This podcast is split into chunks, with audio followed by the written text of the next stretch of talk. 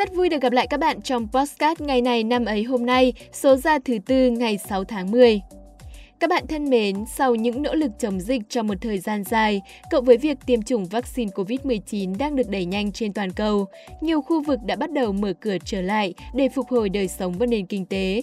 Tuy nhiên, có một thành phố vẫn đang ở trong tình trạng bị phong tỏa từ rất lâu và hiện tại đang là thành phố bị phong tỏa lâu nhất trên thế giới, đó là Melbourne của Australia.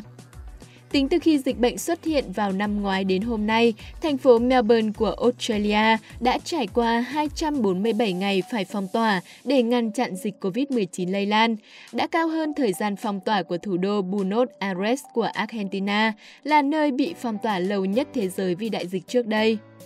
Vào thời điểm lệnh phong tỏa được dỡ bỏ ở thành phố Melbourne vào ngày 26 tháng 10 tới, khi tỷ lệ tiêm chủng hai mũi vaccine đạt 70%, thành phố Melbourne, thủ phủ của bang Victoria và cũng là thành phố lớn thứ hai tại Australia, sẽ trải qua tổng cộng 267 ngày bị phong tỏa và trở thành thành phố bị phong tỏa lâu nhất thế giới. Từ khi công bố đại dịch vào đầu tháng 3 năm ngoái đến nay, Melbourne đang trải qua lần phong tỏa thứ 6 và dịch bệnh tại đây đang diễn biến phức tạp. Trong vài ngày gần đây, số ca nhiễm theo ngày tại Victoria vẫn ở mức cao. Chiến lược không có ca nhiễm COVID-19 đi kèm với các biện pháp phong tỏa kéo dài của chính quyền đã ảnh hưởng nghiêm trọng đến nền kinh tế bang cũng như thu nhập và tâm lý của người dân địa phương. Trong đợt bùng phát dịch đầu tiên, phần lớn người dân ở Melbourne ủng hộ quyết định phong tỏa. Tuy nhiên đến nay, thành phố bắt đầu xuất hiện nhiều phong trào biểu tình để phản đối các biện pháp y tế cộng đồng. Hy vọng rằng chính quyền thành phố sẽ sớm có những biện pháp phù hợp và linh hoạt hơn để vừa chống dịch vừa phát triển kinh tế xã hội.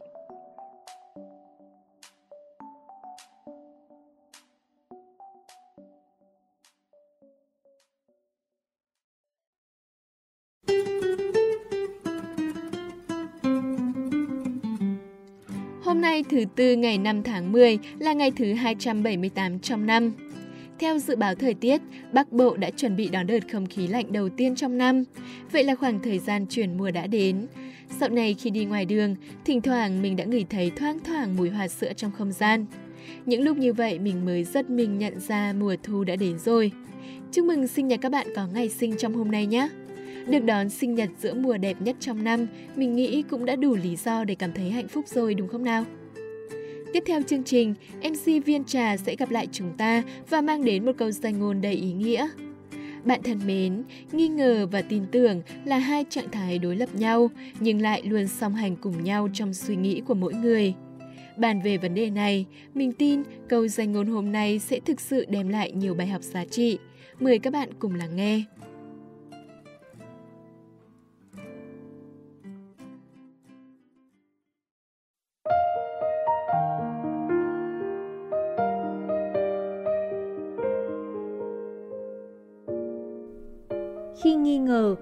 Chừa chỗ cho sự tin tưởng và ngược lại. Mình là Ven Trà, người bạn đồng hành với các bạn trong chương trình hôm nay.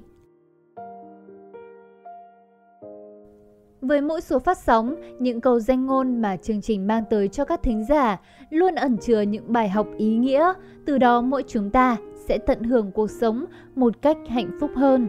Và hôm nay câu danh ngôn mà chương trình muốn nhắn nhủ tới các bạn là một bài học về sự tin tưởng.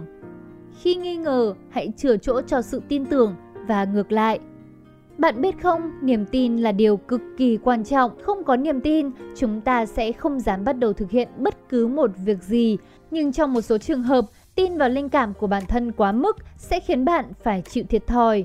Vậy nên niềm tin luôn phải đi kèm với sự tỉnh táo, cẩn thận suy xét trước sau. Khi đó bạn sẽ có cái nhìn khách quan nhất về mọi sự việc, hiện tượng.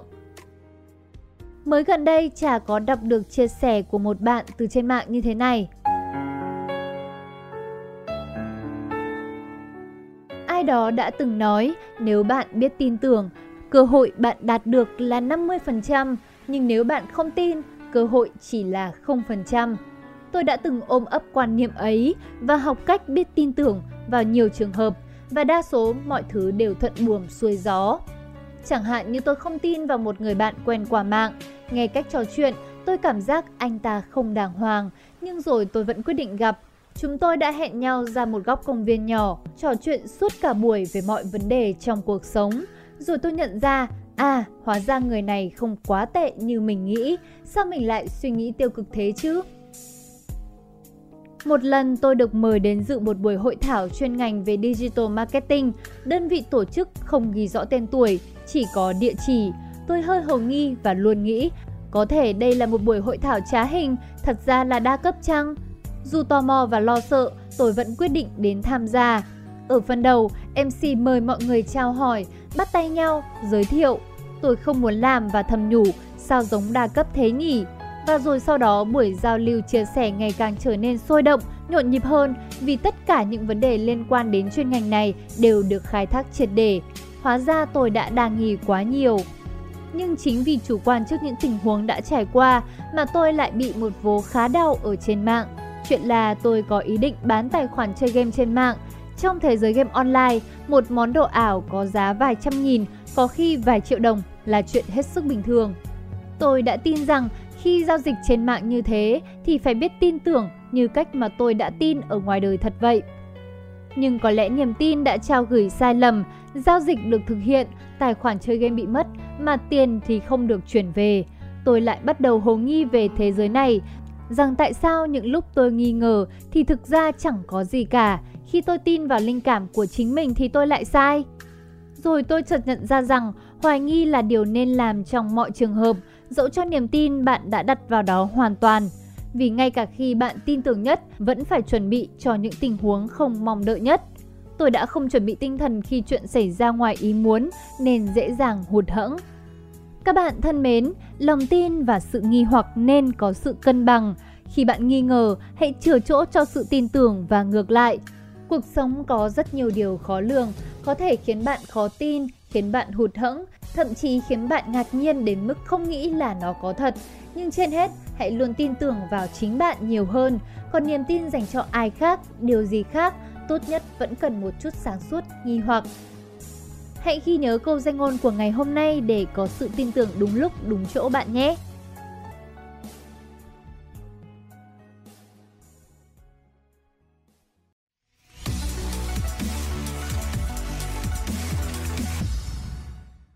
Đến với phần cuối của chương trình, hãy cùng hai MC của chúng mình tìm hiểu về những sự kiện đã xảy ra trong ngày hôm nay của nhiều năm về trước nhé.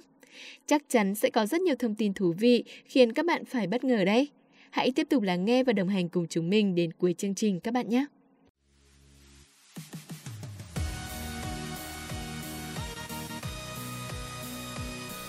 Thảo Nguyên và Hiển Vi xin chào các bạn thính giả thân yêu của ngày này năm ấy.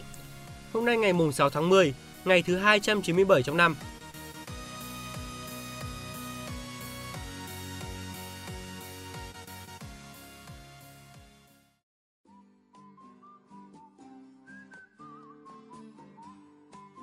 Ừm, giày mới mà không rửa nghe nói là rất dễ bị hỏng, thậm chí có thể là mất luôn. Ôi, sợ quá bà đang ám chỉ tôi đấy à? Ờ, thế hóa ra Vi nhà mình có giày mới à? Ai, sao bà không thi vào trường sân khấu điện ảnh nhỉ? À, bạn lại quá lời rồi. Không thể yêu thương được. Đấy các bạn thấy đấy, cứ thế này bảo sao tôi đối xử không giống với con gái. Nhưng vui mà. À, thôi bắt đầu chương trình thôi nào. Cùng đến với những sự kiện tại Việt Nam trước nha các bạn.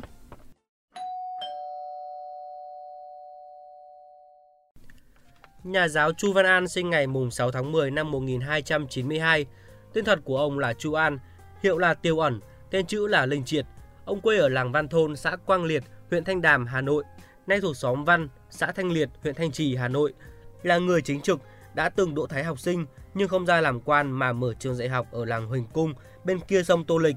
Ông có công lớn trong việc truyền bá giáo dục tư tưởng đạo đức Khổng giáo vào Việt Nam. Vua Trần Minh Tông mời ông ra làm tư nghiệp quốc tử giám, dạy cho thái tử Trần Vượng, tức là vua Trần Hiến Tông tương lai. Đến đời dụ tông, ông thấy quyền thần làm nhiều điều vô đạo, ông dâng thất trảm sớ, xin chém bảy tên gian nịnh, nhưng vua không nghe. Ông chán nản từ quan về ở núi Phượng Hoàng, Chí Linh, Hải Dương, lấy hiệu là Tiểu Ẩn, có nghĩa là người đi ẩn hái cùi, dạy học viết sách cho tới khi mất. Cuộc đời thanh bạch và tiết tháo của ông là tấm gương sáng của thời phong kiến Việt Nam. Ông là một trong số rất ít bậc hiền nho được thờ ở Văn Miếu. Sự nghiệp của ông được ghi lại trong văn bia ở Văn Miếu Quốc Tử Giám. Hiện nay còn lăng mộ và đền thờ của ông nằm trên núi Phượng Hoàng thuộc xã Văn An, cách khu di tích Côn Sơn khoảng 4 km. Đây là một điểm di tích văn hóa và danh thắng với cảnh rừng thông đẹp trùng điệp, có đền thờ cũ và mới xây xong năm 2007. Tên ông được đặt cho nhiều đường phố trên khắp Việt Nam. Tại Hà Nội, có một ngôi trường mang tên ông, đó là trường Trung học Phổ thông Chu Văn An, một trong những ngôi trường có truyền thống và thành tích học tập bậc nhất Hà Thành. Nhà thơ, nhà văn Phan Khôi, sinh ngày 6 tháng 10 năm 1887. Ông là thành viên nhóm nhân văn giai phẩm, một phong trào được cho là có xu hướng chính trị, đòi thi hành tự do của một số văn nghệ sĩ và trí thức sống ở miền Bắc. Cháu ngoại của Tổng đốc Hà Nội Hoàng Diệu, Đỗ Tú Tài chữ Hán năm 19 tuổi nhưng lại mở đầu và cổ vũ cho phong trào thơ mới. Ông còn là một nhà báo tài năng, một người tích cực áp dụng tư tưởng duy lý phương Tây, phê phán một cách hài hước thói hư tật xấu của quan lại phong kiến và thực dân Pháp. Ông phê phán chính sách cai trị của người Pháp một cách sát sườn, đối thoại với các học giả từ Bắc đến Nam không e dè kiêng nể. Năm 2007, kỷ niệm 120 năm ngày sinh của ông, một tọa đàm về ông đã được tạp chí Xưa và Nay, Hội Khoa học Lịch sử Việt Nam tổ chức. Tháng 3 năm 2015, tỉnh Quảng Nam, quê hương của ông, chính thức đặt tên đường Phan Khôi ở thành phố Tam Kỳ. Chúng ta sẽ cùng chuyển sang thông tin tiếp theo. Ngày 6 tháng 10 năm 1942 là ngày sinh của nữ thi sĩ Xuân Quỳnh. Bà tên thật là Nguyễn Thị Xuân Quỳnh, sinh tại làng La Khê, xã Văn Khê, tỉnh Hà Tây, nay là quận Hà Đông, Hà Nội. Thơ Xuân Quỳnh giàu cảm xúc với những cung bậc khác nhau như chính tính cách luôn hết mình của Xuân Quỳnh.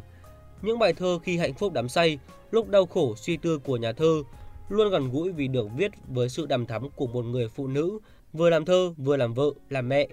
Nhiều bài thơ của Xuân Quỳnh đã trở nên nổi tiếng như là Thuyền vào biển, Sóng, in trong tập Hoa dọc chiến hào năm 1968, Hoa cỏ may, Tự hát, Nói cùng anh. Nhạc sĩ Phan Huỳnh Điểu đã phổ nhạc rất thành công các bài thơ Thuyền vào biển, Thơ tình cuối mùa thu của Xuân Quỳnh. Bà mất ngày 29 tháng 8 năm 1988 trong một tai nạn giao thông tại đầu cầu Phú Lương, thị xã Hải Dương, nay là thành phố, tỉnh Hải Dương. Cùng với chồng là nhà viết kịch, nhà thơ Lưu Quang Vũ và con trai Lưu Quỳnh Thơ mới 13 tuổi. Xuân Quỳnh đã được truy tặng Giải thưởng Nhà nước về văn học nghệ thuật năm 2001. Ngày 30 tháng 3 năm 2017, Chủ tịch nước Trần Đại Quang ký quyết định số 602 chính thức truy tặng Giải thưởng Hồ Chí Minh về văn học nghệ thuật cho cố nhà thơ Xuân Quỳnh với hai tập thơ là Lời du mặt đất và Bầu trời trong quả trứng. Những sự kiện quốc tế sẽ tiếp tục chương trình. Huyền thoại điện ảnh Mỹ Bester David mất ngày 6 tháng 10 năm 1989. Trong sự nghiệp của mình, bà đã từng hai lần đoạt tượng vàng Oscar, nổi tiếng vì luôn sẵn sàng chấp nhận đóng vai lãnh đạm vô tình. Bà được đánh giá cao về diễn xuất trong nhiều thể loại phim, từ phim hình sự đương đại đến phim lịch sử và đôi khi là cả phim hài. Tuy nhiên bà vẫn thành công nhất ở loại phim lãng mạn. Tuy nhiên, sự nghiệp của bà cũng trải qua một vài thời kỳ u ám. Bà thừa nhận rằng thành công của bà thường xuyên phải trả giá bởi những mối quan hệ cá nhân. Kết hôn 4 lần, một lần quá chồng và ba lần ly hôn, bà nuôi dạy con cái như một bà mẹ đơn thân. Những năm cuối đời của bà đầy ảm đạm bởi thời kỳ sức khỏe của bà suy sụp, nhưng bà vẫn tiếp tục diễn cho đến trước khi qua đời bởi căn bệnh ung thư. Năm 1999, Davis được xếp ở vị trí thứ hai sau Catherine Hepburn trong những huyền thoại điện ảnh vĩ đại nhất mọi thời đại. Sự kiện vừa rồi cũng đã kết thúc ngày này năm ấy hôm nay. Xin cảm ơn các bạn đã chú ý lắng nghe. Xin chào và hẹn gặp lại.